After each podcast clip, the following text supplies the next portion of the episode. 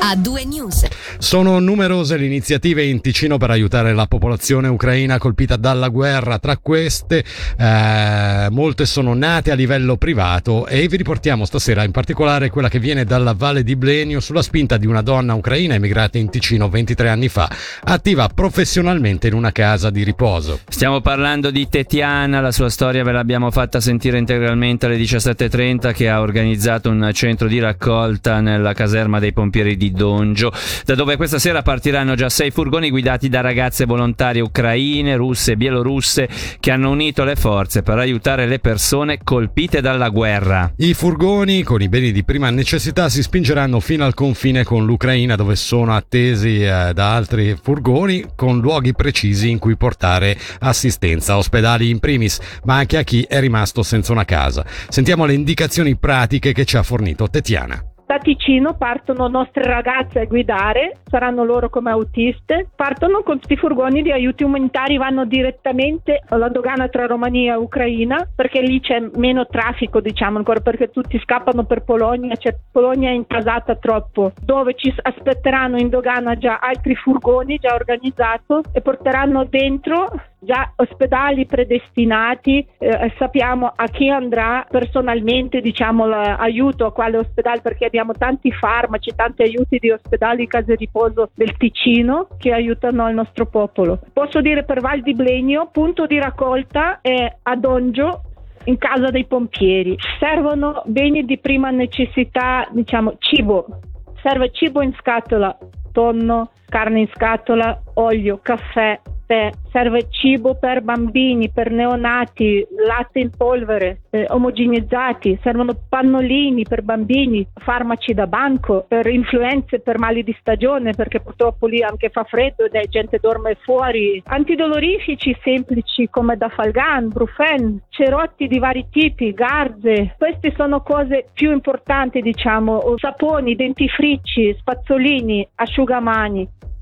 Altre iniziative nel nostro cantone si registrano invece a livello istituzionale. Il municipio di Lumino, infatti, dopo aver preso contatto con il Consiglio federale, con l'ambasciata ucraina a Berna e con il Consiglio di Stato ticinese, ha messo a disposizione un centro d'accoglienza per chi scappa dal conflitto e non solo, come ci dice il sindaco di Lumino Nicolò Parente nell'intervista di Angelo Chiello. Come municipio non possiamo rimanere insensibili di fronte alle immagini drammatiche che ci giungono quotidianamente dall'Ucraina e per questo motivo domenica abbiamo condiviso con il municipio l'idea di mettere a disposizione, dando un segnale forte, il nostro centro di protezione di, di Lumino. Questo per uh, accogliere cittadine e cittadini ucraini in fuga dalla, dalla guerra. Ci sembra un gesto assolutamente dovuto e opportuno che può magari fungere anche da, da stimolo per altre iniziative di questo tipo a livello cantonale. Ad oggi il numero di persone in fuga dall'Ucraina si stima a 500.000 ma purtroppo,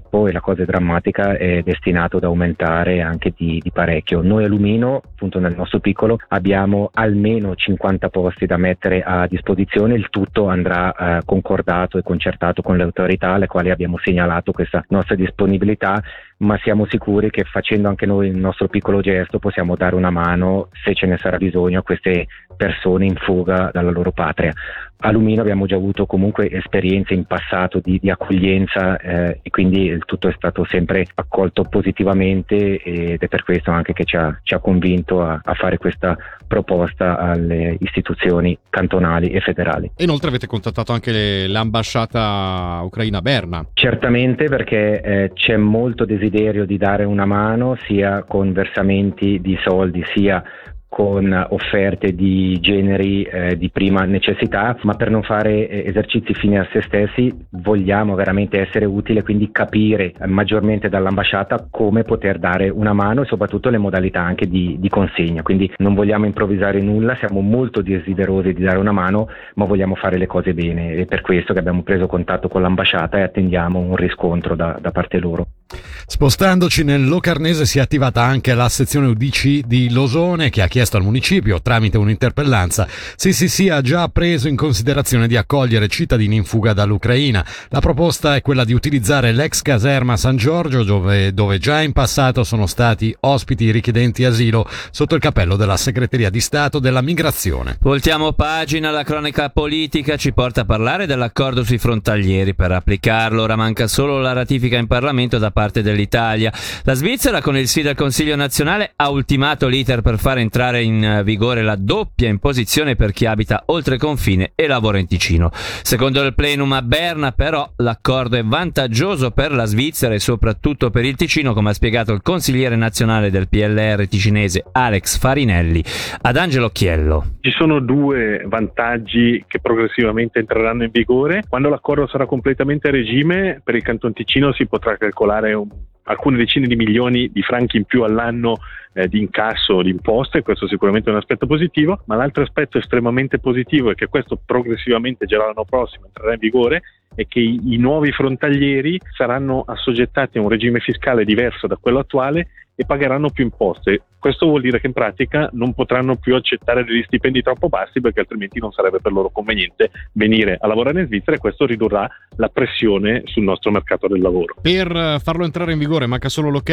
dell'Italia, i frontalieri a questo punto come vengono toccati? Ma in pratica il meccanismo è il seguente, dall'anno prossimo i nuovi frontalieri avranno un regime fiscale per cui pagheranno una parte delle imposte in Svizzera, come già fanno oggi, ma pagheranno anche le imposte in Italia secondo le aliquote italiane e sappiamo che la tassazione in Italia è più alta. Quello che per il momento non cambia per i frontalieri che attualmente già lavorano in Ticino, per loro c'è un periodo transitorio fino a un massimo di 10 anni in cui le condizioni restano le medesime. Bisogna però pensare che ad esempio tutti i giovani che nei prossimi anni, i giovani italiani che volessero venire a lavorare in Svizzera, dovranno sottostare a queste nuove regole e quindi saranno un po' meno concorrenziali sul nostro mercato del lavoro. La grossa differenza quindi è che pagheranno fondamentalmente le imposte sia in Svizzera che in Italia, al contrario di oggi dove le pagano solo in Svizzera. Uh, è difficile fare una proporzione perché è difficile stabilire la, la tassazione italiana che dipende da diversi parametri, però possiamo dire che tranquillamente l'aumento sarà dell'ordine delle decine di punti percentuali rispetto alla tassazione attuale. Eh, su stipendi di una certa importanza parliamo magari di stipendi di 60-70 mila eh, franchi all'anno, la differenza è sostanziale, grosso modo eh, le imposte che si pagano in Italia sono il doppio di quelle che si pagano in Svizzera, quindi c'è un impatto sicuramente importante dal punto di vista di quello che è la tassazione dei frontalieri. Ora Birgit Mendler con Ready or Not e poi eh, l'attualità regionale di A2 News torna su Radio Ticino. A2 News. Sits at the curb and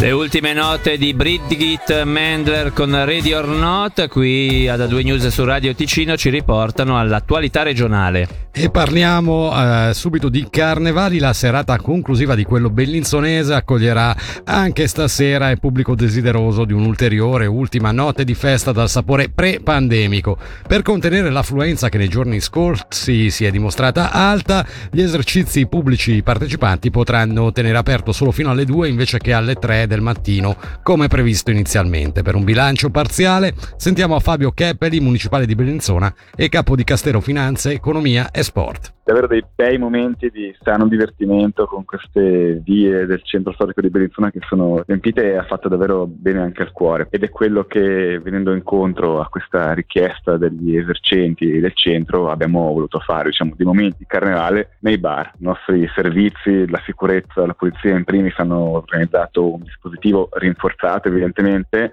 però quello che abbiamo visto sabato sera, tanta gente per le strade, ci hanno dato un po' da pensare e qualche preoccupazione, soprattutto alcuni colleghi di municipio l'hanno avuta a vedere questo eh, risultato. Era evidentemente anche il sabato sera, quindi la sera di eh, massima affluenza. Siamo anche soddisfatti di poter dire che tutto si è svolto per il meglio, senza incidenti. Adesso si tratta di concludere con lo stesso spirito sano e positivo con quest'ultima serata che di solito è anche parecchio sentita dai bellinzonesi. Potranno esserci magari ancora 4.000 persone. Si è pensato di tornare indietro con questa eh, deroga che è stata inizialmente data. Alla fine siamo riusciti a tenere le due come soluzione diciamo di, di compromesso. Anche a Biasca si festeggia nei bar il carnevale, il Naregna al bar promosso dal gruppo Musical Bar prenderà il via domani e proseguirà fino a sabato 5 marzo. Il municipio di Biasca ha comunicato oggi il via libera al prolungamento degli orari di apertura dei locali partecipanti il 2 marzo. I festeggiamenti si protrarranno fino alle 2 del mattino venerdì e sabato fino alle 3, giovedì invece appuntamento per un aperitivo carnascialesco.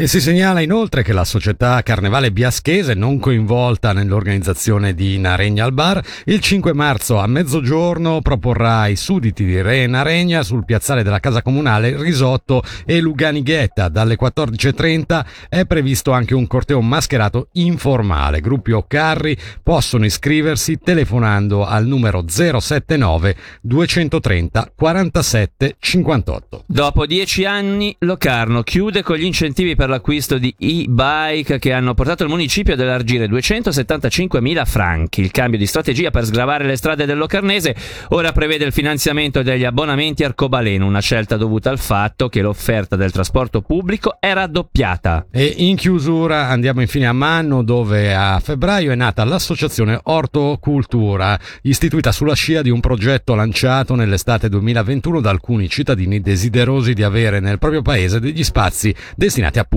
all'orticoltura, spazi che saranno messi a disposizione dal comune alla popolazione a partire da maggio. Ci dice di più su questa iniziativa supportata dal gruppo Manno Rosso Verde dal municipio il presidente dell'associazione nonché consigliere comunale Lorenzo Patocchi. L'associazione ha due obiettivi, uno verso i cittadini che vogliono un terreno per coltivare, fa da tramite con il comune e quindi l'associazione si occupa poi di gestire questi spazi che il comune mette a disposizione, destinati unicamente ai cittadini di Manno. Ma nel concetto di associazione c'è anche l'aspetto più sociale o di incontro o di eventi e questa parte qua è aperta a chiunque voglia partecipare, quindi chi ha già un orto oppure chi è fuori comune, che è interessato ai temi dell'orticoltura o della cultura in generale, perché non faremo solo orti, faremo anche erbe culinarie. Fino a metà marzo raccogliamo gli interessati ad avere uno spazio per gli orti. Noi abbiamo identificato assieme al, al comune di Manno due spazi possibili, uno nel nucleo e uno sulla piana vicino ai palazzi. L'idea è quella poi di far preparare questi spazi per i mesi di maggio e quindi partire a seminare. Abbiamo un sito ortocultura.org su cui si possono trovare tutte le informazioni in dettaglio oppure via email info-ortocultura.org. E questa era l'ultima notizia di A2 News qui su Radio Ticino per oggi, programma di musica e informazione dalle 17 alle 19 che dunque anche per oggi sta per calare il eh, suo sipario. Ringraziamo dunque la redazione che ha eh, aiutato a preparare la trasmissione anche oggi, ringraziamo la regia, soprattutto ringraziamo tutti i nostri ascoltatori che quotidianamente ci seguono eh, in questo nostro viaggio e quindi da Fabrizio Coli. E Davide Maggiori ci siamo invertiti i nomi così per spiazzare, nomi vedere così se per tutti stavano tutti. attenti. L'augurio a tutti, questo seriamente, di un'ottima serata. A due news. Grande musica, grandi successi.